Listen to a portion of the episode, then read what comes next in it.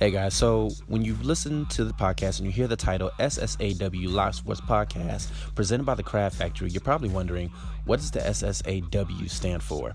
Well, it stands for Specialized Sports Analysis Worldwide. It's a huge Facebook group community that only talks about sports all day, every second, every hour. And from there, make sure that you type in the letters SSAW or just type in the full name Specialized Sports Analysis Worldwide on Facebook. When you click on it, make sure you put a request in. One of the founders will click on your request, and from there, you join a huge community that loves to simply talk about sports every day and every second. We talk about a wide variety of things from basketball to football to soccer to everything, you name it, even world wrestling entertainment, everything under the sun we love to talk about it because we simply just love sports. So, again, it's a Facebook group, a huge community that's waiting for you. Make sure you type that name in, and we'll welcome you wholeheartedly. Welcome to SSAW.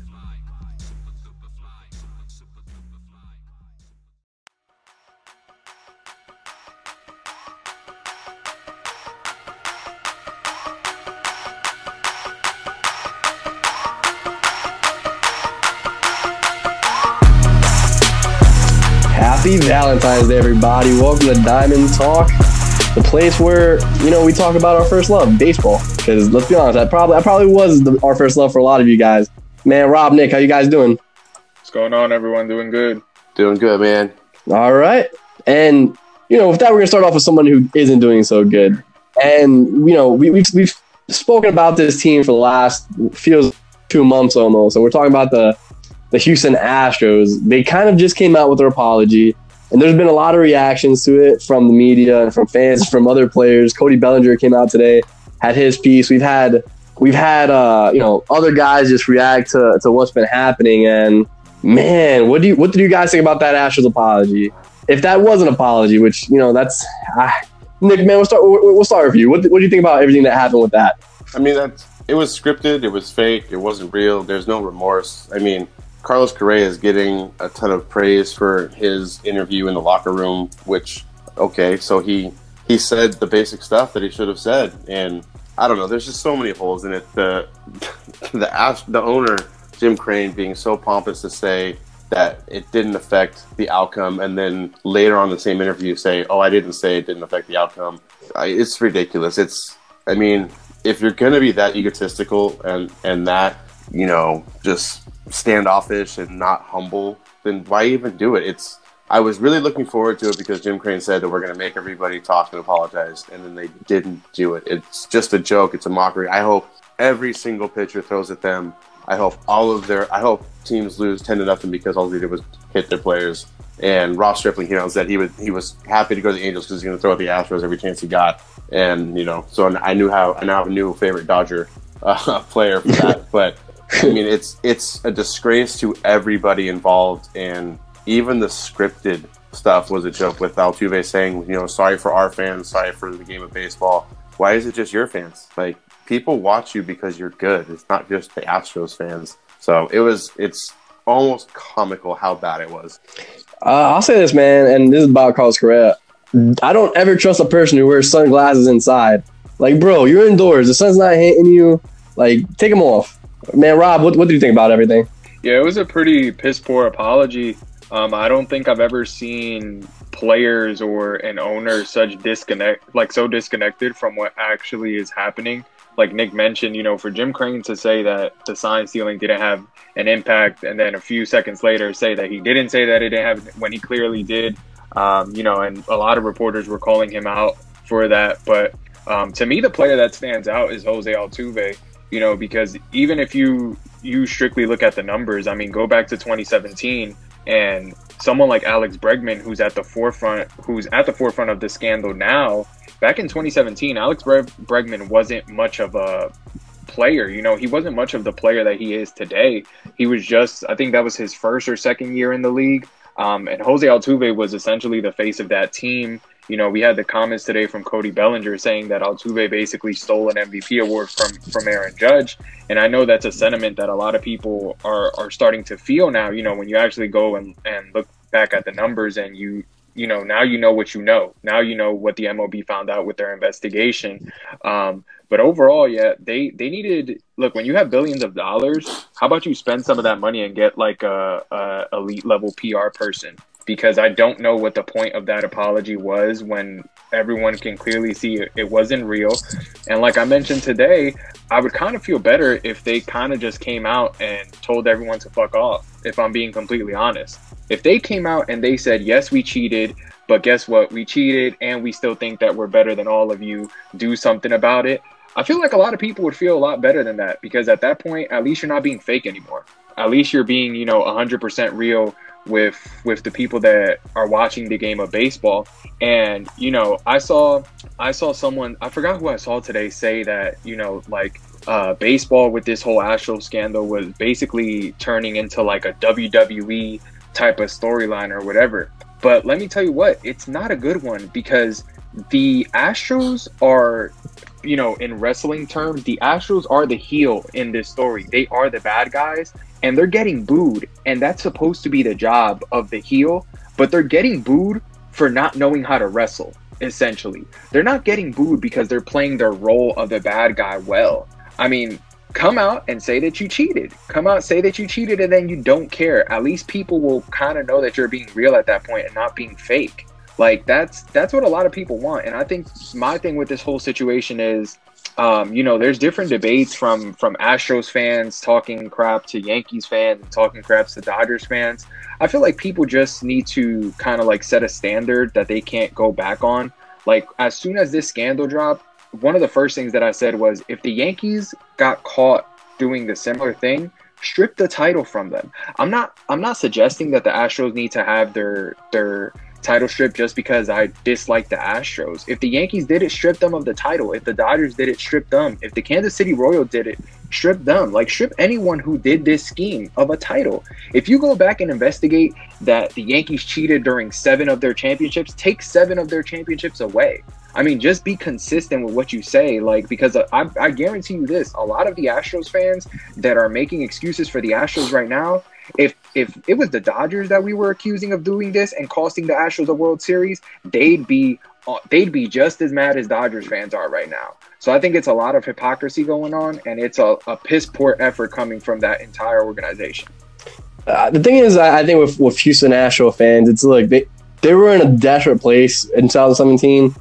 It was one of those things where you know the hurricane happened, and you know they get they get Justin Verlander. They have that very sentimental Justin Verlander, Kate Upton on video saying they're coming over to help them and stuff like that. And there was so much emotion in the Houston area that now, two years later, when everyone's saying, look, that was fake. You guys, you know, you guys were good, but you guys wouldn't have been there without this, you know, cheating thing happening.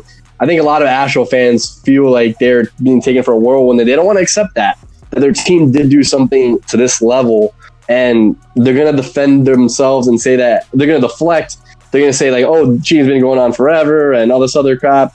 And you know, it's just as the team, you got to do better. You got to, like you said, the whole PR staff there didn't do their job as far as you know nipping this in the butt, which they could have very early on. They could have just said, "Look, we, we did this and we apologize. Uh, we, we, we know what it meant towards the game, and we we ruined the part of that." But what they're doing now just isn't they're still deflecting other questions. Like they don't they don't answer a straight question. They they kind of always like let's say when they ask them about the wires, it's always oh that didn't come up in the report. Well, tell me that you didn't do it. Don't tell me what they didn't find out. You know what I mean? Like it's just thing, things like that. Like if it feels like their PR person's like a lawyer who thinks they're every player in that team is going to prison, and they're just saying, "Hey, look, you have to say you have to answer this way," and it's terrible. It's a terrible look for them. Um, you know, before before we get started on our on our main topic, there is one more thing that happened this week, and that was uh, Commissioner Rob Manfred saying that the a potential playoff change is coming, and that would be, uh, you know, among the part of the rules, it would be having a team choose a, essentially who they're playing. It would be uh, apparently wouldn't be a delay. Apparently, the way that the the schedule would work is that the playoff team, the the team who got the bye would still play that uh, first Thursday. But e- either way, whenever when it came out, there was a lot of uh, harsh reaction by the players and some weird reaction by uh, the the media, in my opinion. But Rob, we'll, we'll stay with you right now, man. What did you think about the the playoff expansion change, or at least a suggested playoff expansion change?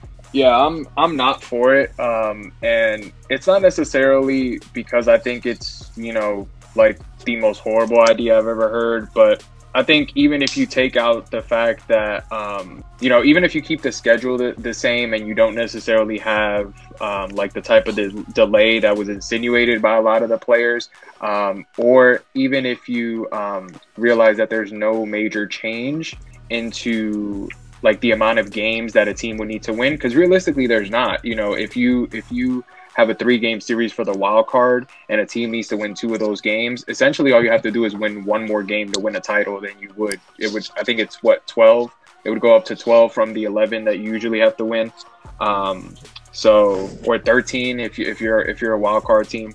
Um, so it's it's not that many more games that, that you have to win in order to to win a title. I just think that it's not a problem it's not a problem. Like the current format that we have right now is not an issue. So you're trying to you're trying to essentially fix something that's not broken when you have a lot of other problems that do need to be fixed. Like that's why I agree with you know like the Trevor Bauers and the Dallas Braden's and and all of these um, players, former players that that are coming out giving their opinions on it because what they want is for better marketing for their players overall. And that was one of the main comments I made when I first saw the the potential expansion is, you know, you're potentially adding more games to this schedule. Okay, you're going to add more nationally televised games and people still aren't going to know who your players are because you do a terrible job at marketing them. So it doesn't really matter. It's all a money grab at the end of the day. Like this is just an opportunity for the MLB to put more money in their pocket. You know, you get more playoff games that you can sell to TV networks, so you get that additional revenue.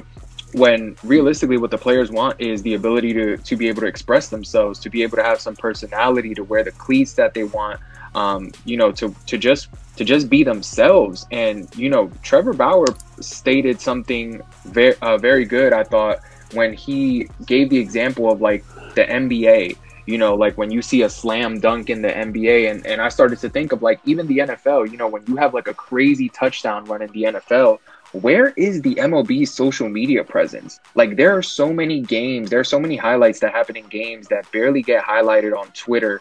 Um, there's it's it almost seems like they're not following like the own MLB social media is not following the games in real time.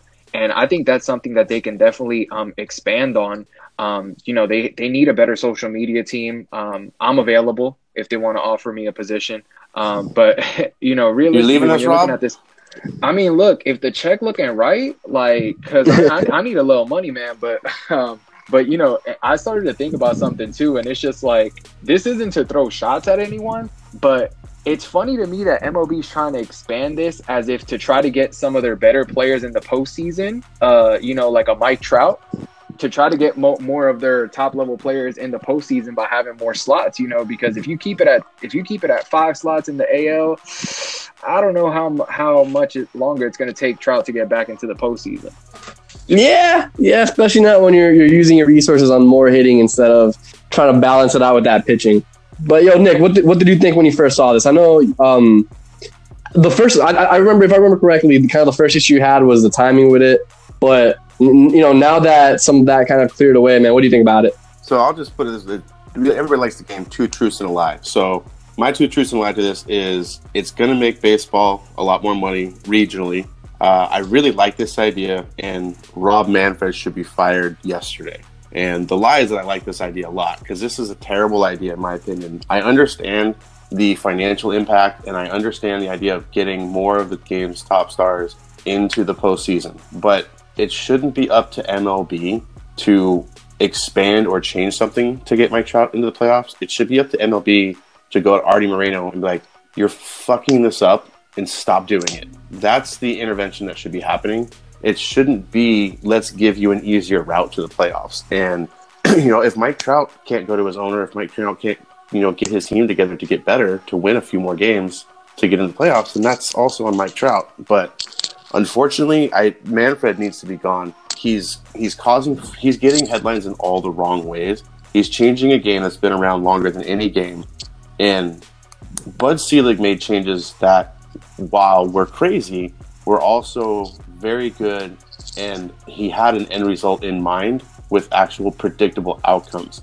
Adding the All Star Game winner to host the World Series had a very predictable outcome, and there was a reason for what he did.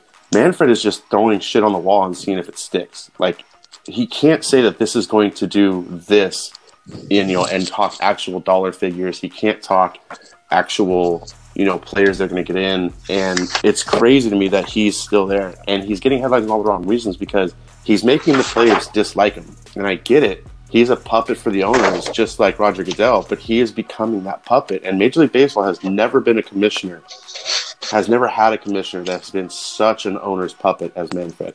It's almost like he's doing everything the owners want him to do, and everything he does is driven to get the owners more money. If he was really a good commissioner, he would have said, I give you guys immunity to the Astros. He would have told them, You guys get immunity, but I'm going to release all the transcripts so there is complete transparency. So you get immunity, you get to play, but you are going to get the full backlash of whatever you tell me.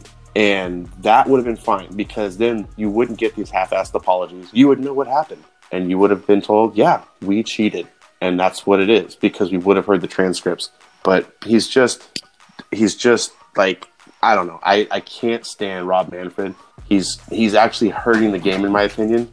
And I don't think he's going to advance the game in a good way.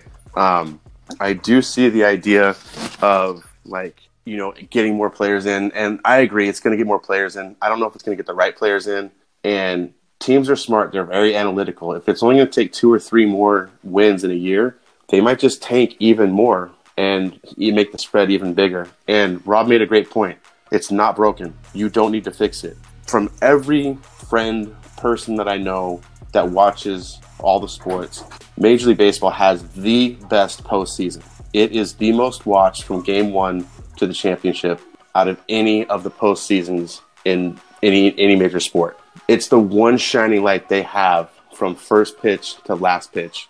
And I don't know why they would try to. This isn't what needs to be fixed. Regular season needs to be fixed. Marketing needs to be fixed. To Rob's point, and but the postseason, it's the best product out there. It's exciting. There's people who don't even like baseball who tune into tune into the wild card game. The only other thing that I would say that I like out of this whole pitch is possibly making the wild card a series instead of a single game.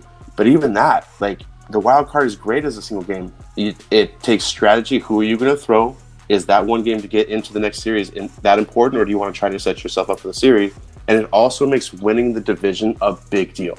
And that's what it should be. If you take it to a series, you might be able to back into throwing your three best guys, getting right back into throwing your ace into the next series. And then what was the advantage of winning your division? Nothing. You got less time off. You got to play every day. So I there's there's so much with this that just doesn't make sense to me as somebody who's not of a major league baseball team. I think you mentioned the biggest thing was that Manfred is since he's been here, he has been an owner's commissioner where you know his decisions have, have been motivated by profit, and that's it's been pretty clear like for instance, the fact that that there was this other wild card, I think is the reason why there's this new wild card coming. You know, I mean, there's a lot of success with the one game wild card, and you know, people saw the excitement with that, and I think part of the reason why something like this is even suggested was to try to kind of build on that from that standpoint, which I don't agree with. I, I think that you know the one game wild card, even though it is exciting, there is problems with it, more problems than we, we're going to talk about right now. But you know, he, he's a profit driven. He, he, has been the profit driven kind of commissioner. And if you you talk to guys around the league, he he has a lot more for the owners. Um, you know, revenue has gone up every year that he's been there. Granted, that doesn't mean that viewership and things like that have gone up, but the money that baseball is bringing in has, you know, it, it, it, just you know past records that it's been breaking every year. But so they're, they're charging more for everything. I dude, I go well, no, no, I ten to fifteen games a year, and I have all kinds of jerseys. Everything just goes up in price. Jerseys used to be two hundred twenty five dollars for a name and any jersey you want. Now some of them are three hundred fifty bucks.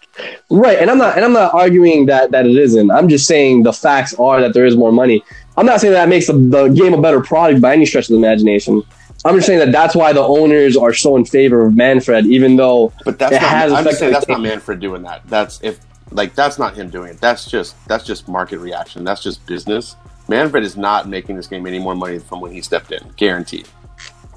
hey, whether he whether he has or he hasn't, at the end of the day, when people point at the numbers, they're going to point at it being under Manfred's, you know, reign as commissioner. Whether that's warranted as you know a benefit of Manfred or not, it's just what has been happening under his under his, I guess, you know, rule or whatever. So he, Yeah, fair he- enough. I'm not saying, yeah, I'm not saying it's a credit for. it. I'm just saying that that's when when people look back at it, it's going to be associated with his name, essentially.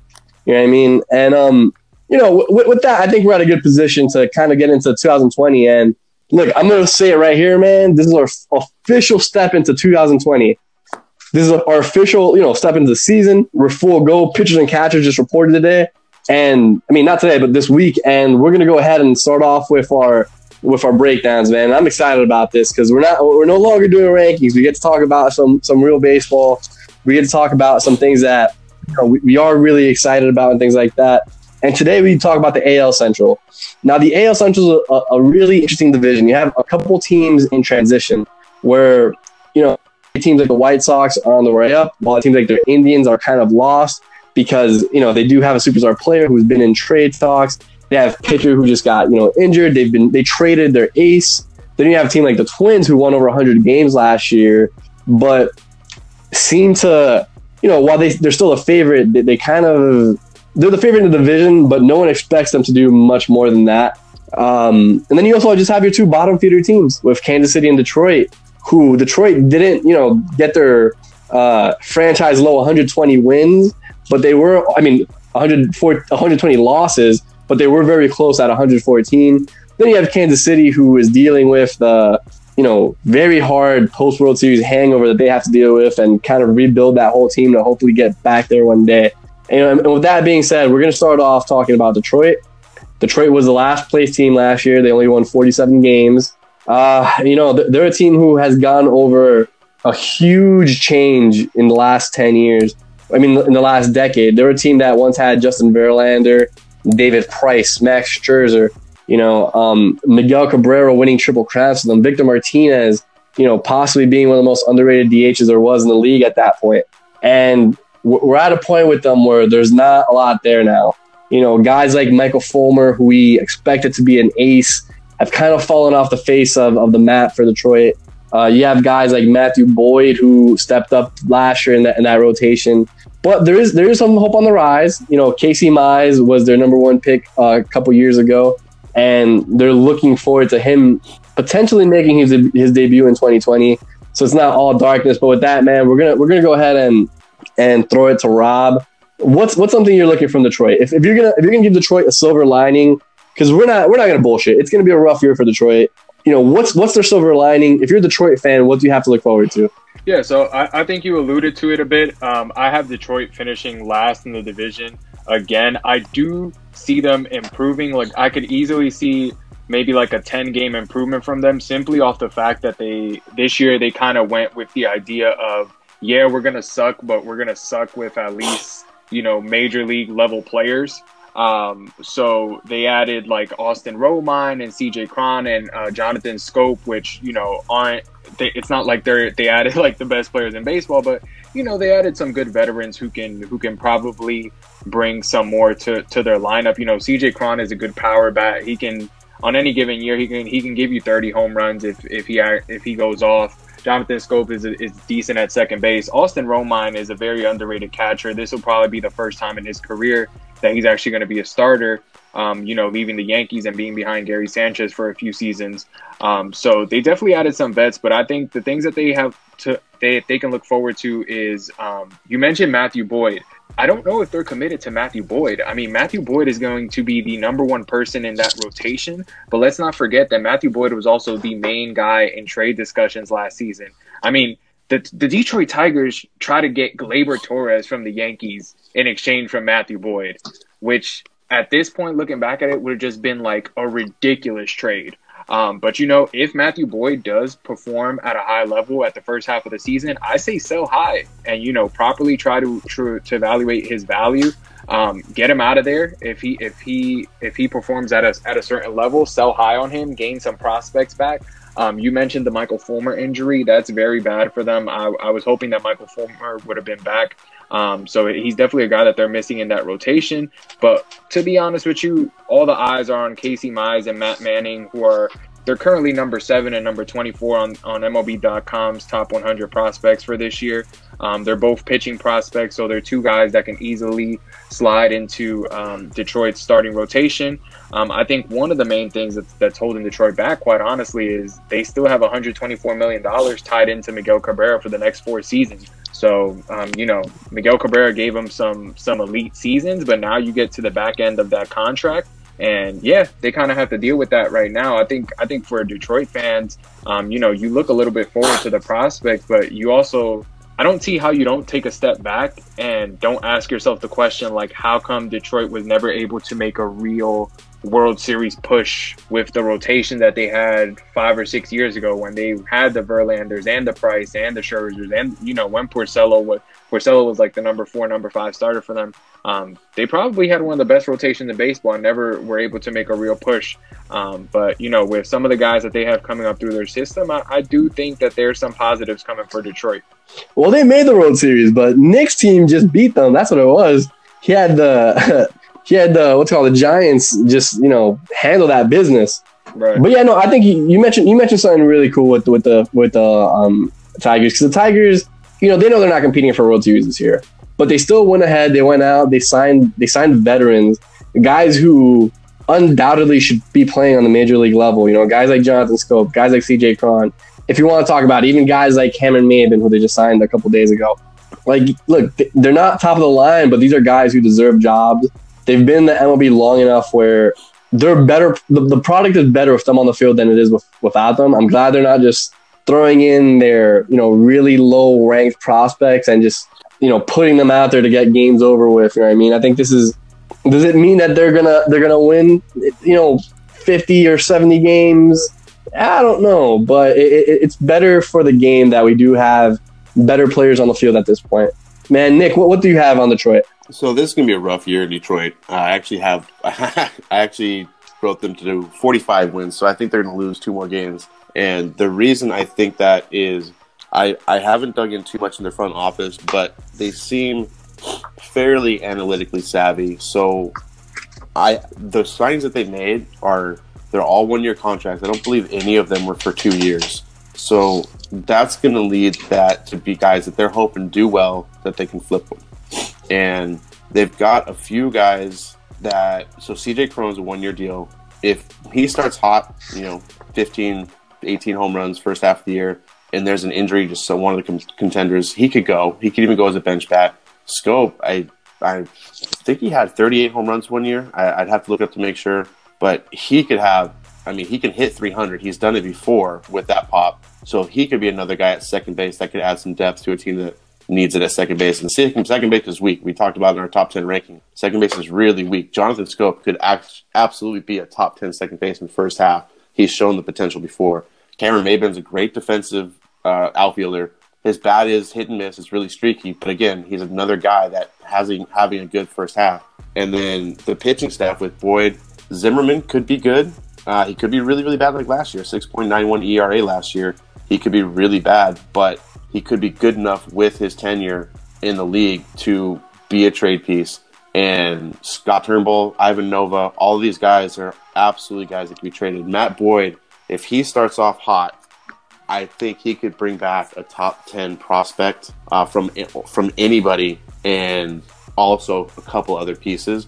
Their farm system is not deep. Um, Rob talked about Mize, and they also have Matt Manning, 21 and 22 years old, college pitchers. They went to college and then came over, they're ready to go. They may not be, come in and just be aces, but they are both top level prospects that are ready to go. Good fastballs, three pitches each, and they can afford to lose Matt Boyd from the aspect that Fulmer's going to come back. He's going to be solid, and Boyd can be replaced by Mize and Manning. So losing Boyd, while no team would really want to, could be a really good move. And then all of their offensive prospects at a top level, and Riley Greene and I believe Alex Paredes. They're both really young at 19 and 20, so they have a lot of growing to do. But the, the Tigers have time, and the reason I have it 45 wins is even if all the guys they got end up being solid, all the guys Rob named Romine, Cron, Schoop, and Maybin, even if all of them end up being really good, the rest of the team is so hot trash on our meter. They are flaming dumpster, you know, getting swept away by the creek. They are so bad. They're still only going to have 20 wins in the first half. And if they do have guys that are performing well and they move them, then now they're relying on their youngsters. So unless the youngsters come up and just absolutely do amazing things, I can't even see them breaking 47 wins this year. Uh, they're, the depth is terrible. The top end talent is pretty bad, and there's not really much for them to go up. And unfortunately, as good as Ron Gardenhire is as a manager, he's never shown getting maximum out of any team. He always seems to have more talent available than production ends up being. So I don't. He's a good manager because he's steady Eddie. He's going to be there. He knows how to talk to guys. And he knows how to get everybody through the league, and it's good for a team that's developing in that aspect. That there's not going to be too many highs or lows with him. But it's it's a very bleak season for any Detroit fans. Yeah, and you mentioned you mentioned a few things I want to kind of touch on. You mentioned the analytics of Detroit and how they're they're kind of developing into that team. They kind of showed up late to the party. Um, you know, Al Avila, who's the GM there, um, they're kind of building that that whole analytic team, that analytic front office out of it now, where you know it, it has it wasn't something that it's their strength at this point. It's something that they're they've definitely been working on building. Uh, you know, one of their first guys to to you know run that back in like 2013.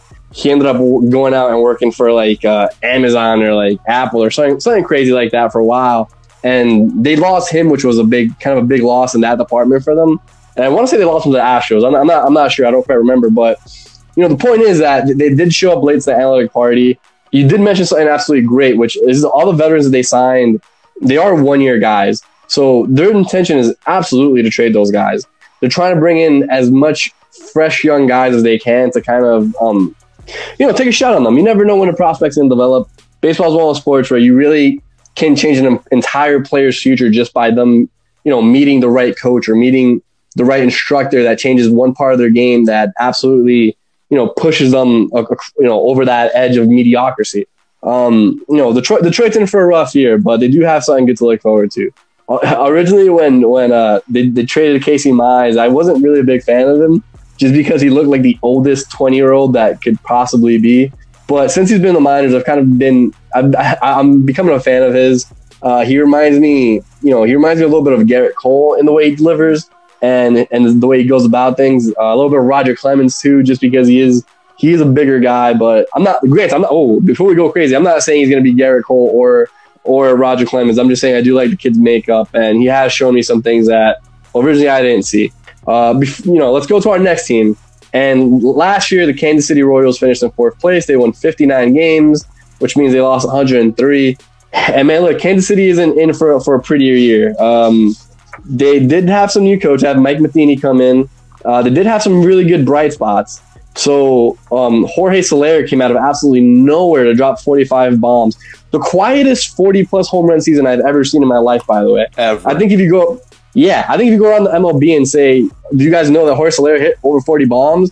About half the league would be like, what, really? Half the league, they, you know I mean, the Cubs prospect? Yeah, yeah, is he still, in, still in, their, in their system? Uh, you know, um, you know, Whit Merrifield's going to be moving to center field. They re-signed Alex Gordon, so he's back with the team. They signed uh, uh, Franco from the Phillies. Mondesi still developing at shortstop due to an elite speed, and probably more important than all, Salvador Perez is back, and and he's a fan favorite in Kansas City. He's got not a young staff; it's actually kind of a veteran staff, which is a little weird when you think a team that's not where they, where they want to be right now. But you know, we'll, see how that works. Um, didn't have a great year last year. I don't. I don't. I don't think any of us expect a great year this year. But you know, with that, man, Nick, we'll stay with you right now. You know, what do you think about what do you think about the Royals? What What are their prospects? What do they have to be excited about going into next year? Uh, they actually have a good. I mean, Albert Alberto Mondesi. This dude could be an absolute stud uh, if he can stay healthy. He's got a great hit tool. His speed is ridiculous, and there's no reason to stop him from running we might see a 60 70 steal season out of him if he stays healthy. And I don't see Matheny getting in his way. Uh, what I'm worried about is that Whit Merrifield is leading the AL in hits again and then somehow gets traded away. And I know throughout these podcasts I talk about trading a lot, this and that, but it, it, really interests me to see how the league can move and you know where pieces are beneficial. And a guy that can play second base and center field, who's on a very team friendly contract, and has led the American League in hits the last two years. That's an attractive ass piece to try to go get. And there's so many teams that can use a second baseman and have prospects to give. I love they signed Alex Gordon. This dude has, I believe, eight straight gold gloves, and with two more, he's going to have the most gold gloves in left field in the history of Major League Baseball, and only the second or third, or sorry, the third or fourth most gold gloves by any player. That's that's pretty amazing, and I've liked Gordon for a long time. Uh, he just plays the game the right way. He plays hard. He's a great defender. He's a good team. He keeps his mouth shut, and at times he can hit. He's he's just a really good player. My thing is, I've got him for 60 wins, which is two more than last year, and I think I might have overshot that because they're really relying on a guy like Maikel Franco to be what everybody expected him to be. They're expecting Nicky Lopez to kind of live up to his potential, and then their first baseman Ryan O'Hearn has had big power potential big hit tool for a few years, and nobody's really come through. So they're actually a really weird team for me because I really could see them sneaking into the 65, maybe even 70 wins. Because if everybody lives up to not even their full potential, but just close to like what they should do, it's not a bad offense and it's a really good defense. Everybody out there is good defensively. Their rotation is pretty trash. I mean, if you got Keller leading your rotation, you've got a lot of worries, and it's not deep at all. I mean, one, two, and three are good at best. Danny Duffy and Jake Junis can strike guys out, but they're just so wildly inconsistent. And you have Ian Kennedy, who was a failed starter, then a failed closer, then a failed starter again as your closer. He's obviously not good, and they don't have any help in the bullpen after that. There's just there's so many troubles and so lack of depth where I could see them even maybe finishing behind the Tigers. So their their window of possibilities is huge. Um, but Alberto Mondesi, Whit Merrifield, and Salvador Perez are definitely guys to be excited about if, if you're Royals, and hopefully they can get some some better drafting going because their their farm system is pretty weak as well.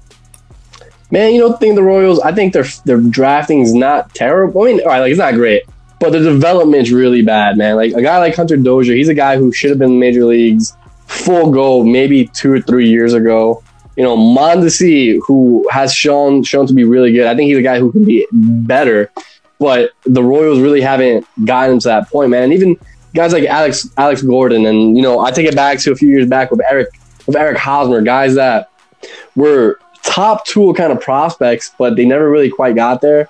And I don't know. I feel like something has to be said about the Royals' development that it, it isn't quite there. They're not really getting the most out of their players, at least in my opinion. And you know, obviously a lot of it that's on the player too, but I feel like the Royals can should do something a little bit better because they're wasting a lot of high draft picks. Like even uh, Bubba Starling, who was the number one pick in the what we're gonna call the Mike Trout draft. Like this is a dude who was a can't miss prospect, and he didn't make his MLB debut till last year. So something's missing there. You know what I mean? Something's definitely missing. And you can say it goes back to the draft, but even even if they do draft guys, they still have the job to develop them. So no, I, I think you know, the thing with the Royals, man, is they really get hit hard by being such a small market. They can't compete to get to get players, and the only reason I'm kind of pushing back a little bit is because look at the team that won the World Series. Those were all guys from their farm system, and it's like the Giants get crap. They've never had a good farm system according to anybody. If you talk to, I mean, anybody, nobody gives the Giants credit for their farm system. Are you kidding me? They won three championships with homegrown players the the Royals won a championship and were in the World Series with homegrown players. I don't think it's about their drafting and development. I really think it's they can't. They're it, they're the A's without being very smart. like they're not very good at picking diamonds in the rough. The development is solid. Whit Merrifield's their guy. Nicky Lopez is their guy. Mondesi's their guy. Like Salvador yeah, but their guy. And here's my pushback though. They get there so late though, man. Like these are guys who are getting there in their later on in their age. You know what I mean? Like Hunter Dozier didn't get up to the major league, so he was 26. Bubba Starling didn't get up to major league, so he was 27.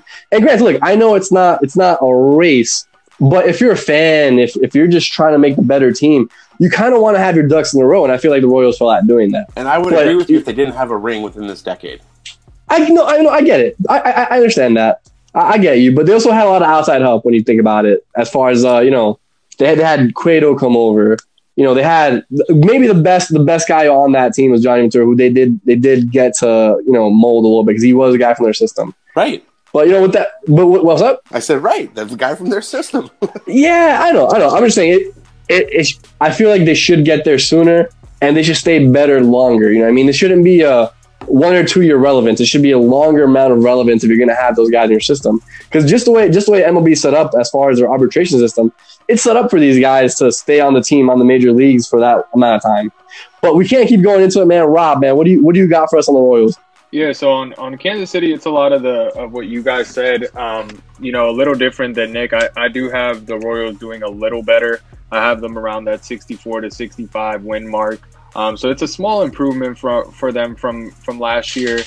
Um, yeah, I mean they're getting a new manager in Mike Matheny. I don't really still know what I think about that because he's a guy who you know essentially got let go um, in St. Louis, and there were a lot of people who didn't really see him as being that good of a manager um, over there. I mean, he got to stay within the state. Now he gets to take over for the for the other team in Missouri or in the state of Kansas, um, if you don't know.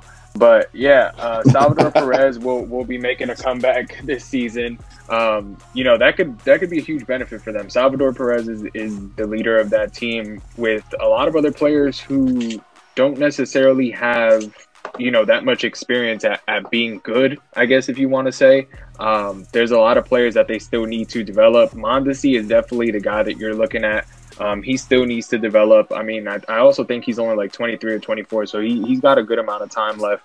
Um, but he, he definitely should be the star that they that they build around.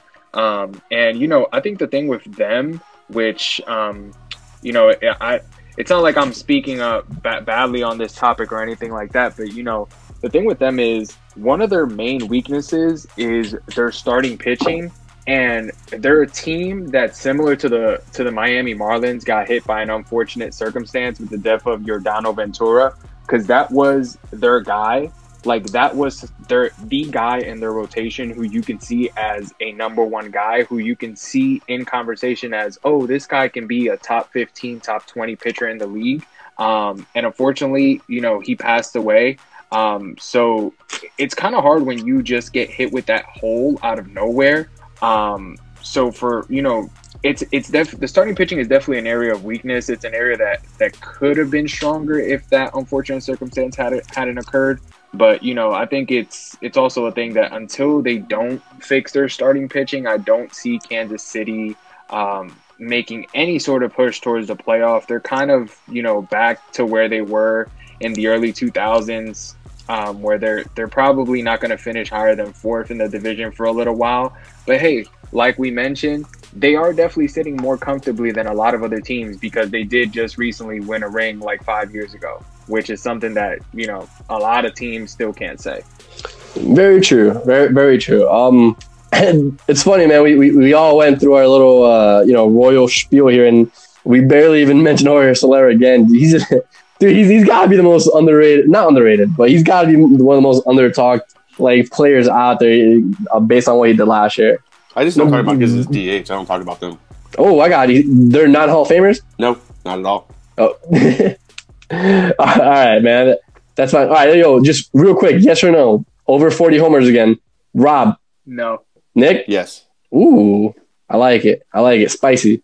All right, yeah, let's go. Let's go to like the good teams now. Like, all right, now that we're done with the shit teams, let, let's get to, to some interesting stuff. All right, the third the third place team last year was the Chicago White Sox. This is a team with a deep farm system, guys who have been coming up and guys who are coming up this year. They've made some improvements to rotation. They added guys like Gio Gonzalez, Dallas Keuchel, uh, Michael Kopech's coming back off that um, Tommy John. Giolito just had a Cy Young, That's not Young season, but he had a, a really good season from a pitcher. Probably did get some Cy Young votes. I don't remember if he did or not. And uh, yeah, they're just they're just a team on the on the uprise. You know what I mean? They have uh, Dylan Cease, who's one of their prospects in their rotation too. Reynaldo Lopez. You know, um, that being said, guys, I, I I know you guys know how high I'm, I am on Luis Robert. I have I have Luis Robert as my rookie of the year in the AL Central this year. You know I mean? I think he I think he's gonna be the most impactful rookie. I don't have him as my MVP because I want to say something crazy like that, but I just can't. I, I just can't. He's my he's gonna be my my AL Central's most impactful rookie. But you have you probably And- have him winning rookie of the year overall too, right? Um, you know what? I haven't gotten in that deep yet, but he's definitely in the running, man. I, I, I right now, if I'm going off the top of my head, I can't imagine picking somebody else. I'm gonna have to like Right. throw it a lot, you know what I mean? But I think he, he probably will be. He's definitely gonna be in the conversation for me. But with that being said, man, Chicago White Sox, a lot of high hopes. They might be a year early, depending on where you have them. I, personally have them finish finishing second this year. But yeah, man, White Sox, uh, Rob, man, lead us to it. Yeah, so I think you, you and me were talking about this a little bit earlier. The the White Sox are the most unpredictable team in this division, um, simply because I think they have a higher ceiling than the other teams. If their players all start to click the way that everyone expects them to, and you know, you just mentioned it, which is something that I actually have written down about them, is can they arrive a year early? You know, I've been saying for the longest time you know, we have Gibson in the group, and I know he has all the hope that the White Sox contend this year. They can show up a year early. I'm still going to go with my prediction of them making the postseason in 2021. I still think they ha- they have another year to put it all together. But I mean, their lineup is dangerous. Um, if if everyone if everyone goes off how they're supposed to, I mean, you're talking about Jose Abreu, who who still gets underrated as as a hitter at first base um, by some people. You know, they they added Yasmani Grandal as their catcher, Moncada and Anderson. I mean, if they have similar seasons to last year, Eloy can improve. Luis Roberts coming up. I mean, they made they made so many smart offseason moves and and you know, I think that's the thing with them. The thing about their offseason moves is they were kind of a little different from the way a lot of teams usually make their moves because I find it that once you start to knock off like the top level free agents, I think a lot of teams end up making moves um, from a position of loss. And what I mean by that is you can take a team like the Nationals, for example. Um, unless they're going to go out and trade for a Nolan Arenado, whoever they put at third base is going to be a loss compared to what Anthony Rendon gave them. Um, the White Sox made moves that, from my opinion, all seem like upgrades. Grandal at catcher, Encarnacion at DH, the trade for Mazara, which doesn't get talked about enough in right field, adding Keiko and Gio to their rotation, you know, two veteran guys. Keiko's still a mid level um, type starter. Gio, a guy who can just simply go out there and eat up innings. Um, so they made a lot of moves that are upgrades to areas that they needed.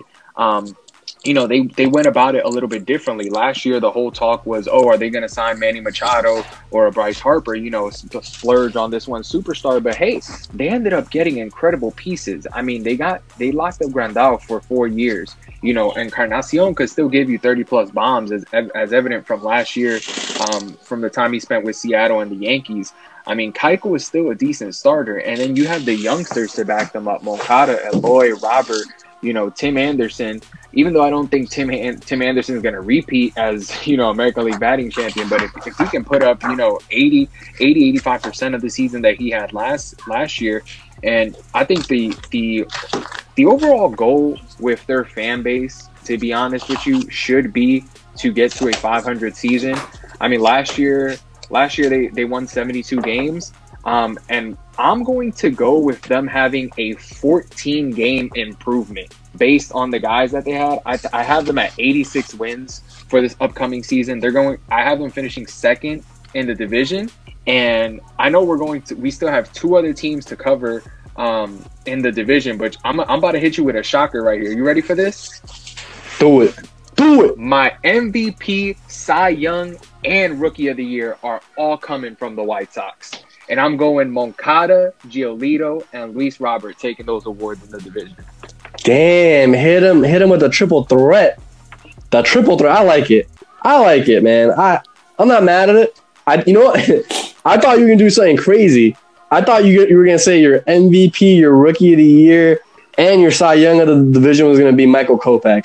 You didn't Yeah, do I, was, it, I thought that too. I was but, like, whoa. but but I'm not mad. No, no, no. Whoa, whoa, whoa. I'm not mad at you though. I'm not mad at it. I'm, I'm not mad at it. I mean, let's let's get a let's get a little crazy. Not like you know. I don't want to. I don't want you to have to send me to the insane asylum here. I do. I don't know, man. I'm hoping. I'm, I have I have big hopes for Michael Kopech. Uh, I I really do, man. Uh, I don't have him that high yet, but I wouldn't be surprised if he did it either. Nick, man, what about you? What do you have on this team? So I've got him at 85 wins, so 85 and 77, so one win behind Rob. Um, there's just there's so much talent here, and but what really scares me is Eloy Jimenez was a surefire. He can't miss. This dude is gonna be the MVP his rookie year. I mean, as, he, as an outfielder, he was to win the Cy Young. He was to win the Rookie of the Year two years in a row. Like this dude was the bee's knees, right? And he fell on his face. Like he had a decent year, but he did not live up to the hype. So for me, it's are they going to have that again? Are they going to have that again and have another couple of guys fall on their face in Kopech um, and Luis Robert? So that's what I'm afraid of. The trades and the moves they made, absolutely phenomenal. Mazara, I he has not lived up to his hype. I mean, I heard people talking about him having the, the sound off the bat like Albert Pujols, and he obviously hasn't done that. I love Yasmani Grandal. He's my number one catcher. Uh, Edwin Encarnacion was on pace for almost 50 bombs last year and 140 RBIs if he played the whole year. Jose Abreu is the most underrated player in baseball, I believe. So they have everything, and their bullpen is pretty good. Alex Colomé is a good closer, He shuts it down.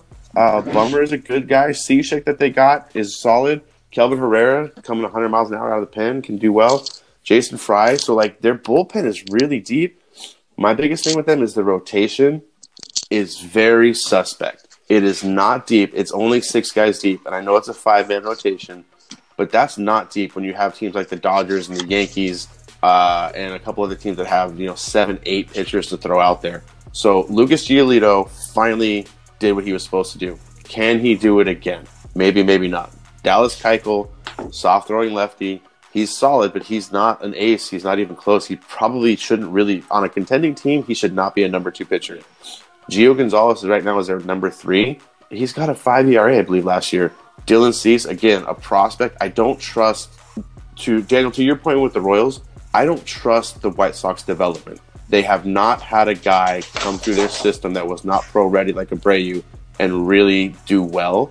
So I'm worried that Cease isn't going to live to the hype. Reynaldo Lopez is absolutely filthy when he's on. I believe he had two games of 14 and 15 Ks last year. So when he's on, he's on, and he's almost unhittable. And Michael Kopech, all we know is that he takes a crow hop and throws 119 miles an hour. Like he has not really proven himself at any level at, at a high, at a really high level. It's all potential. So this team has tons of potential. It's really fun. I love what they did, and I'm really interested to watch this team a lot this year because this they could be the Twins from last year and jump up 30 games. So they could go from 72 to 102 very easily, but they could also go from 72 to 82 very easily. They will be better than last year. It's just a question of how much, and it's one of those things where I really want to see it before I buy into it. And their manager Rick Renteria has been there for three years, so he's been with these guys for a little bit, and he knows what he has with them, and they they know what they have with him. And he's been underperforming each year. They should have been better last year than they were because the division was so weak, and they weren't. So it'll be fun to watch. They really could. Sorry, guys, got a call. My bad. Uh, really could be. I mean, they really could take over the first place in the division because I think the Twins fall back a little bit. Um, so it'll be very interesting, very very fun to see. Since Rob threw out his picks, uh, I forgot to do that with the on the on the Detroit Tigers. But believe it or not, I got Casey Mize winning the Rookie of the Year out of the NL, out of the AL Central, not overall, but the AL Central's Rookie of the Year. It's going to be Casey Mize. I think they make some trades from the Tigers, and he gets called up. And I got Matt Boyd if he stays with them as the Cy Young out of the AL Central. All right, all right. I don't think you'd be mad at that. I think um, it's one of those things where with Casey Mize, it, depends when he comes up, and with with uh, well, Boyd, like you said, if he gets traded or not. Right. Yeah, no, but like this this this White Sox team, both of you guys alluded to it though. It we really don't know. Like we we wanna believe. I believe that their that their rotation is gonna be good enough where they can eat up enough innings that their offense can get the job done. Um, but it really does depend on Michael Kopech being that ace type guy. And I think when it comes to stuff, Kopech reminds me a lot of Walker Buehler in LA. And you know, you know, mentioned you mentioned um, development and things like that. Like if if Michael Kopech was in you know Dodgerland, in in my opinion, he is Walker Buehler for that for that team. You know what I mean? He has that kind of talent, at least, is what, is what I'm trying to get at. And White Sox, you're right, they haven't proven that in, in a while. I think the, the best pitcher they've developed is what Mike Buehrle in a while. So, so, so we'll see with that, man. With that, let's go to our number two team from last year, and that was the Cleveland Indians. And the Cleveland Indians are probably one of the more interesting teams, just because, kind of like the White Sox, we don't know what's happening, but it has like a negative connotation. You know, we know they have a guy who I'm surprised uh, Rob didn't have as, as MVP in Francisco Lindor. But probably the reason why he didn't have him there is because there's a good chance that he gets traded. Uh, you know, yeah, they just had Mike Clevinger go down with a meniscus tear on his landing leg, which Nick kind of told us it might have been it might be six to eight weeks. But I have to think it's going to be longer just because there is a lot of pressure that goes on his on his uh, left knee from so much torque that he puts on and all that stuff going on from his landing. He's, he's got one of the more aggressive lower bodies in, in, in MLB just as far as uh, you know pitching goes. But their infield is probably one of the better infields you're going to find. You know, I mean, you have a Gold Glover at catcher. Jose Ramirez is probably one of the better bats at third base. You can debate either him or Donaldson, or even I guess Yoan Moncada for the best hitting third baseman in the Central. You know, Lindor, like I said, MVP caliber player. They just signed Hernandez, and Carlos Santana had a great year last year. But outside of that, man, it's kind of the rest of that offense is sketchy. They don't have great defense out there. Uh, Mercado, we kind of have. We, we hope he's doing. He's going to do all right. Uh, the pitching staff, we just mentioned the loss of Clevinger. Shane Bieber, who was an All Star last year, who did, performed really well. We got to see if he can he can do that again. You know, Carrasco, he's coming back from from his from his cancer. We're hoping that he can you know get back in that rotation. Zach Plesac, who had a very decent year. Civale, who who had a, he had a decent year. He's another guy who, who they're excited about. So, you know, Nick, we'll go. We'll start with you because this is kind of like one of these pitching dominant teams that is going to rely on that rotation if they're going to get anywhere. Uh, what what do you have on the Indians? Yeah, I mean, to, the Indians are baffling to me from a media standpoint. Like, what team wins 92 win has 92 wins the year before and all of a sudden is like the biggest seller in all of baseball. They need to just get rid of everybody, and they're not going to do anything, and they're not going to do that. It's it's mind blowing to me because they they only lost Corey Kluber, and Corey Kluber really didn't play for them last year. So what did they lose to go from 93 wins down to third or fourth in the division? It it really is confusing to me.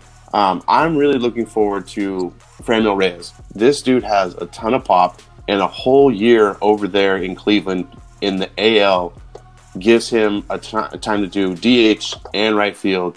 Uh, crazy prediction for me out of the AL Central. Franmil Reyes hits 50 bombs this year. Assuming the ball stays the same, he's going to drop 50 bombs and he's going to lead the AL in home runs. They've this is the maybe the best outfield they've had in their recent success with Reyes, Mercado, and Luplow.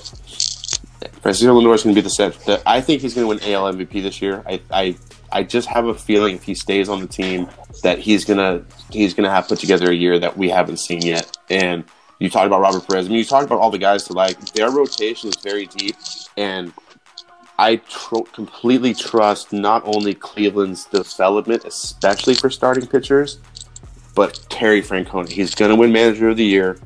It's gonna happen again. He's such a good manager. He's a great players manager for the young guys. He's a wonderful players manager for the old guys and he just understands the game. He's bought into the analytics, but he just can go with the flow. The only weakness to this team that I see is the bullpen. Brad Hand really scuffled last year, but you can put a lot of those starters that don't make their rotation into the bullpen, and they've, they've got a ton of depth. Jose Ramirez, if he can just figure out a full season of above his average, is supposed to trash can and MVP like he's done the last two years, if he can just be like all star the whole year, he's gonna be solid. Cesar Hernandez is a solid second baseman. The team is much better than they're getting credit for, and I don't see the big fuss over like what's going on.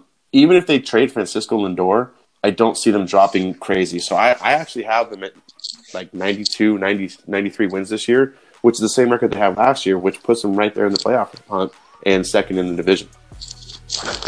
All right, and you know, like I have that flip flop with you. Granted, I don't have the White Sox winning 90 plus games, but I do have the White Sox coming in second and the Indians coming in third. But man, Rob, where do you have the Indians? Yeah, I have I have the Indians coming in third. I, I actually do have them taking a a good drop. I have them around 83 or 84 wins, um, simply because I think I think the Indians have given every indication um, that at least to me, at least to me, starting this season, they're going to start entering a small rebuild. And I, I don't know if I would even necessarily call it a rebuild. I'd call it more of just like a retooling or, or reshaping of the, of their roster. But that reshaping is going to take place with. I'm 90% sure it's going to take place with Francisco Lindor being gone, and I prob I'm probably like 50 or 60 percent sure that they're also going to to gauge the trade interest for for Mike Clevinger because I don't think that you trade I don't think that you trade Lindor and try to remain competitive. I think that the Indians are at a point where they they're they're not going to pay these guys. They they see what's happening. Lindor is coming up on a contract. Jose Ramirez is coming up on a contract. You have Clevinger and Bieber now um, you know, in your rotation, which are two top of the rotation guys, which you're going to have to pay at some point. You know, not saying that that paying them is coming up soon or anything, but um, I just don't see them wanting to spend the money. Um, but you know, their their strength is their starting pitching. They have been able to develop pitching. They have Clevinger, they have Bieber, they still have Carrasco there, who you know, luckily will be back for them uh, from leukemia. Um, they have Plesac. They have a very decent rotation. It's just to me, once you take Lindor out of that lineup, and, you know, once you potentially take Clevinger out of that lineup, which his injury has effectively done, now you're potentially talking about him coming back and they might, you know, not saying that it's going to happen again, but, you know, they might try to see where the interest is at at the deadline um, to potentially move Clevinger as well. Um, those are two big pieces that they're going to be missing for for me to to push them higher than third. I, I think I think the White Sox made the moves that they had to make, um, and you know we're going to get in, into the Twins a little bit. Um, but yeah, I, I, have them at third right now. Um, I just don't know, man. They they made some, you know, I think they made a sneaky good addition to that squad by signing uh, Cesar Hernandez. I think Cesar Hernandez is a very underrated second baseman. Um, so I think he'll he'll be good from them. But I also just think that if you look back at their recent playoff runs, um, they've they've lost a lot of key players on that team. Like they traded away Corey Kluber. Um, even even you know Nick mentioned their their bullpen is weak. Um, they don't have Andrew Miller anymore. They don't have Cody Allen. You know, going a few years back when they were when they were key parts of that bullpen. They don't have Yan Gomes. They don't have Jason Kipnis, who who signed with the Cubs. Um, they don't have Michael Brantley. Um, so they they've had they've lost a lot of key guys. And I think one of the funny things to me is I would love to be sitting in a room with their executives um, talking about how they're they're not willing to pay Francisco Lindor when they might end up, you know, paying a guy like Jose Ramirez. Because I would love to hear the reasoning. Because I'll tell you right now, if the reasoning is because Jose Ramirez is going to cost less, yeah, that's usually the reason when you're paying the lesser player. Yeah, you mentioned a great point, man. And uh, I gotta say this: I hate what the Indians are doing, just because they're a team that's good enough to be competitive, you know, to to, to compete for the playoffs like their the rotation's really solid. I still think that you know full health they they could be a top ten rotation, and they've done things to get rid of more guys in that rotation. Like they traded Bauer away last year. They let you know they traded away uh, Kluber. So I think this is a team that's trying to get worse as much as they can to justify trading away Lindor. And it hasn't happened because they do they have really good players, and I think that instead of trying to capitalize on that and completely just full push, they said, ah, we don't know if we're really going to win this thing. So let's just slowly kind of trade guys here and trade guys there and kind of give away Kluber and hope that and hope that we we suck enough where we can get some more picks and hopefully compete for this thing again two or three years down the road. Which I, I don't know. I, I just it doesn't sit well with me. I think Brad Brad Hand's one of those guys where they're gonna trade him away, man. Like they don't they don't want to compete. Like the Indians just don't want to do it. And I'm and I'm not saying that the players, and I'm not even saying Terry Francona. I'm I'm saying the front office, the owner. They just they kind of want to go back into this re- weird re- rebuild mode when they didn't have to do that. They had the players, they had the pieces. Great. I think the whole Bauer trade was kind of like a hey, let's let's upgrade our offense and our pitching is good enough so to get us over a hump. But I, I, don't know. I, I don't like what's going on in Cleveland. It's not necessarily the players' fault. I think the players are going to go out, they're going to perform. And I think the owners, instead of capitalizing on that, they're going to find a way to, to just trade those guys instead of going fully after the World Series, which is something I can't get behind as a fan or, or as of that. You know what I mean? So, I mean, we'll, we'll see how it goes with that. And with that being said, our next team is the Twins. And the Twins were the division winners last year, won over 100 games. So a lot of to a lot of people that was a surprise. I don't think it was that crazy. I think I think the Twins had, you know, were on the upswing of things. I know Rob bet on the Twins pretty heavily, and uh, if it wasn't for a certain team, he would have won a lot of money for that. Uh, he had them win the division last year. he, he, had them win the division last year. They ended up doing it. Um, oddly enough, the the pieces that the Twins ended up adding this year were more on the offensive side. The big signing for them was obviously Josh Donaldson. He's a guy who, you know, he's probably a perennial MVP, depending on if you take a couple of years away from him. You know, they're they're they they're moving Miguel Sano to first base, who's that big power third baseman they've had. Mitch Garver is now the full time catcher. Jason Castro has gone to the Angels. Their outfield, you know, they have Rosario, Buxton, Kepler, very good defensive outfield. You know, shortstop Jose Polanco, guy that you know just made an All Star team last year, was very good for them. Luis Arraez at second. The rotation's headlined by Jose Berrios. You know, Odorizzi had a decent year. They traded for Maeda. They signed Bailey. And, you know, with that, they're kind of just trying to piece together a really good team. Taylor Rogers had a really good year last year. Sergio Romo's on that team. Tyler Clippard. So they're, they're a team that essentially on the pitching side of it, it seems like they're trying to piece innings together to just get them to the postseason.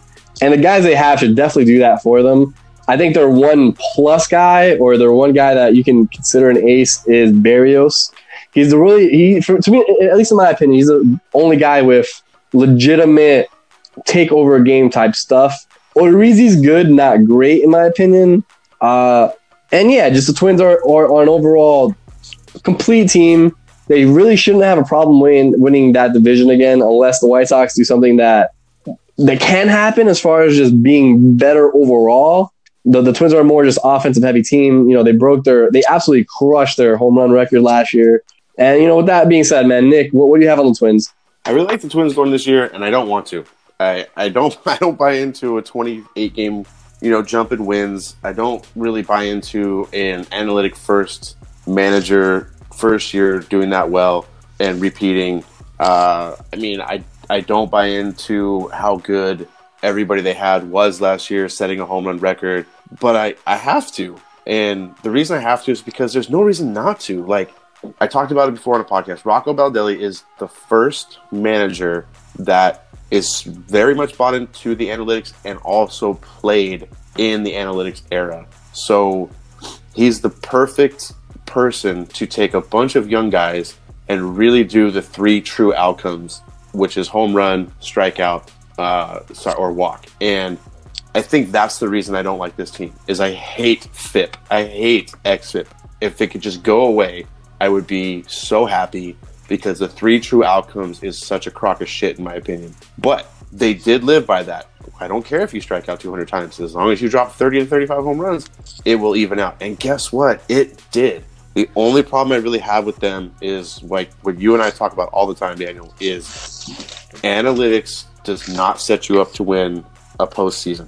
It sets you up to win the most out of 162 games and you make it to the playoffs, but it does not set you up to win four out of seven or three out of five or one out of one.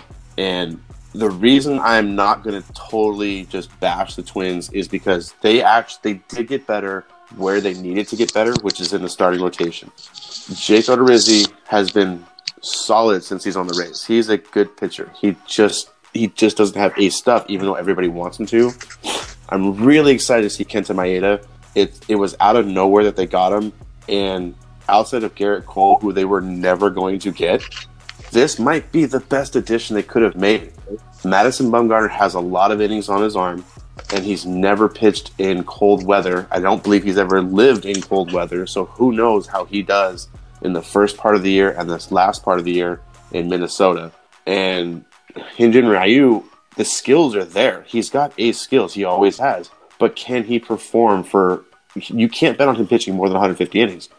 Kenta Maeda has been held back because of the Dodgers system and not wanting to pay him money. They absolutely could put him in the bullpen because they had other guys that could start and come away with it. He might end up being up there with Berrios for their ace. He's got the stuff. Now we just need to see if he can do it over 180, 200 innings.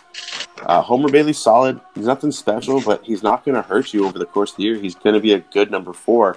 And the name that you didn't mention that comes around at you know July, August, even maybe the end of August, Rich Hill is an ace. When he's on the mound, he is one of the top ten pitchers in the league. The problem is is when he's on the mound because he's not very often. But it's going to be like a midseason trade for an ace when they get Rich Hill back. And now all of a sudden, assuming Odorizzi has a, year similar to last year, and assuming Maeda does what I think he can do, you now have a really good one through four, and you have two dominant guys in Berrios and Hill who can take over a game by themselves, and they did not have that last year. So I can't see. I don't want to say they're going to regress a ton. I don't think they're going to set another record for home runs. Mitch Garver is not going to have a home run every eight at bats and be on a Mark McGwire pace. It's just not going to happen. But I don't see them falling off that much. And the Josh Donaldson move is about as perfect as you can get in that offense because you slide Miguel Sano over to first base, a far less taxing defensive position, and you still keep his bat in the lineup every day, and you don't kick Nelson Cruz out of the DH spot. It's absolutely amazing. And they still have upside out of Arraez and Buxton. So there's not only do they have a great team from last year, they still have offensive upside, which is insane. And they did fully address their woes last year in that starting pitching. I don't see them having enough to overcome a Yankees or an Astros, but they have a much better chance, and it's going to be a much better fight when that happens. Man, you are high on Rich Hill. That is. I don't. I don't want to be, but go look at the numbers. When he's out there, he's a top ten pitcher. I don't want to say it, but he is. You know what, man? His numbers, his numbers kind of do add up after he turned 34. Before that, he was kind of like, eh. But after he turned 34, he's kind of been on that, and that, you know, he has been really good. He's not out there enough to say that. Granted, like the, the years he has been out there, out there longer, hasn't been as good for him. But still, I, I get what you mean with that, man. And with with the Twins, we're mentioning we're mentioning who you have, and I actually have Josh Donaldson coming out as my MVP for the division. Again, this is MVP for the league. This is just the best player on the in the AL Central. I think he goes to a perfect situation where all they want him to do is mash, and that lineup around them, they, are not going to get on base as much as, as you want to because they're going to be trying to mash also. But he, like you know, Nick kind of mentioned, he's the perfect fit for that in that situation. Uh, he's an upgraded defensively over Sano. Does he make that big of an impact over the season? I don't. I don't know. I, I can't say that he does, just because you know how many more homers is he going to hit than CJ Cron? CJ Cron hit over 30 for them, I think. Like, I mean, I, I don't know. It, it's a team that definitely got better. The rotation definitely got better. They're going to be able to eat innings up better than they did last year. You know, you're hoping Buxton Lewis, I mean, oh, sorry, Byron Buxton uh, stays healthy out there. You're hoping that Royce Lewis comes up and is productive because he is someone that they do expect sometime this year. So we'll see. We'll see how he comes up. It seems like a pretty stacked stacked team, so you don't know exactly where he's going to slide in. Maybe, maybe he takes over second base. Maybe they do something with Polanco. I don't, I don't know. But you know, point is, this is a team that should have no problem winning that division again.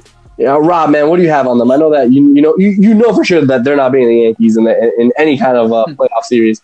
Yeah. So, like you mentioned, I had I had the Twins winning the the AL Central.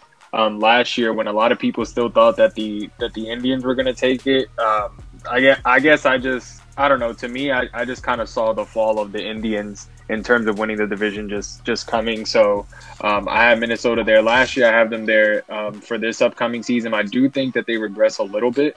I have them at 95 wins, um, down from the 101 that they had last year. I don't think they they repeat with 100 wins.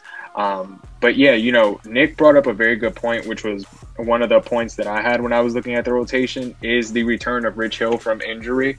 Um, I, to be clear, I don't think that's going to be enough for them though. Like, um, I think they they needed to add a not necessarily a safety net, but just more assurance to that rotation. They needed to get a Bumgarner, they needed to get a Ryu, they needed to get a Keuchel, they needed to get one of those guys to throw in that rotation. Um, you know, to to kind of kind of even things out. We're still we're still waiting on kind of like a real breakthrough season from Jose Berrios. I think that the kid is very, very talented. Um, but, you know, at this moment, he's still not, uh, I can't look at him and say he's a legit number one um, at the moment. And, you know, like you mentioned, the addition of Josh Donaldson, I think is going to be huge for them. Um, even though I think they needed to focus more on their pitching. But you know, you do bring in Josh Donaldson, and I did mention that at least you know, coming off of last season, I view him as a as a poor man's version of Anthony Rendon. He's gonna get you 30 plus homer. He's he's gonna get you 90 plus, 100 plus RBIs. His average isn't gonna be what Rendon's average is, but fielding wise, he's a very good fielder at third base. He finished third um, in the NL last year for for Gold Glove behind Arenado and Rendon and he's a guy who's probably still can can go for 900 plus OPS. Um, so yeah, he, he's a very decent pickup, and you know you get Josh Donaldson for 92 million. The the Angels paid Rendon 245 million. Um, obviously, Rendon's the better player. Not saying that not saying you know that Donaldson is, but you know for for a lot less money, they they got a very good player over there. But Minnesota's still gonna have to rely on power, power, power. That's that's what they have to go with. They have to hope that they can replicate last season and just start hitting bombs all over the place. Um, and yeah, I, I still have them taking the AL Central crown this year. But you know, you you mentioned it literally before I started talking about Minnesota, but it's a very real thing like, let me put my Yankees fandom to the side for a minute. Minnesota needs to find a way to beat the Yankees in the postseason.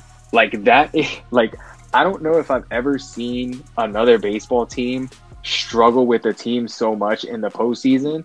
Like they've lost six straight postseason series to the Yankees dating back to 2004. And since 2004, in those series, they're 1 and 16. And the one win came in 2004. So I don't know what it is. Minnesota Minnesota needs to pray that the Yankees get the number one seed. Um, and that Minnesota falls in that two to three, you know, that they don't, that they win the division and aren't a wild card team. Um, that way, they might have a chance to get to the ALCS and face the Yankees. But if they have to face the Yankees in the division series again, um, you know, just looking back on history, I don't necessarily like their their chances. And you shouldn't.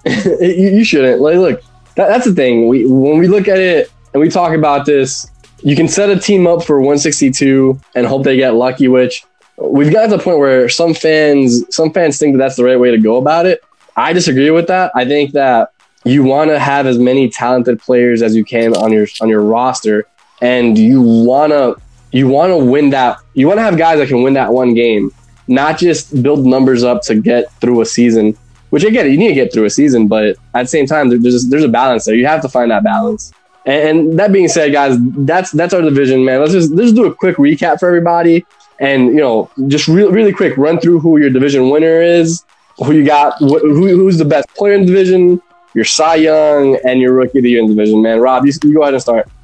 Yeah, so I have Minnesota taking a division crown um, with 95 wins and I have my MVP, my Rookie of the Year, and uh, my Cy Young um, for the division, all coming from the White Sox. Yoan Moncada, um, MVP, Lucas Giolito, Cy Young, and Luis Robert, Rookie. And um, having those three on that team, I have the White Sox with a 14 game improvement at 86 wins. There you go, man. Nick, what about you? So I got the Twins winning at 98 wins. Uh, I've got Casey Mize as the Rookie of the Year. Um, Cy Young going to be Matt Boyd, and MVP going to be Francisco Lindor because I don't think the Indians actually trade him this year. All right, there you go. And for me, I have the Twins winning the division. I do have them under 100 games, uh, winning under 100 games.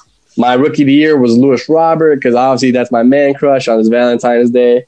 Uh, my Cy Young was is, is, I didn't name it, but my Cy Young I have as Shane Bieber for the Indians, and my MVP is Josh Donaldson. Man, so we'll, we'll see how things uh, go ahead and go in the in the AL Central. It's going to be an interesting division to watch. Everyone's going to be watching the White Sox to see whether they meet their expectations and whether they can get to where the fans expect them to get, which is a pretty high place because they do have that talent. We'll see if the Twins end up trading away Lindor, which is going to be their biggest storyline, and whether the Twins can get over that big New York City skyline hump that is the playoffs and facing the Yankees and those better teams. It's, it's going to be a fun division to watch, man. It's it's it's good Kansas City, Detroit, they have their own storylines that, are pretty interesting. You know, Casey, Casey Mize is probably the one to watch between those two teams. And Jorge Soler hitting, going from 45 home runs to 74 because he's going to just absolutely do that and no one's going to talk about it again. Um, yeah, guys, th- thanks for being here.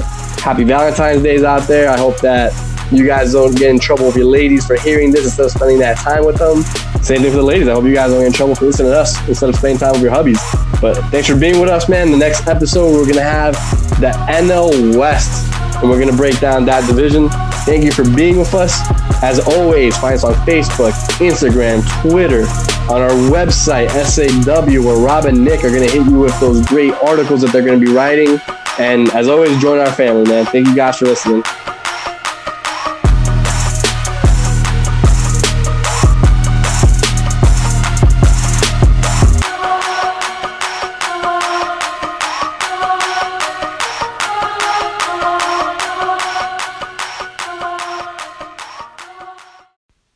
Hey guys, we want to thank you for listening to the Diamond Talk podcast presented by the Craft Factory.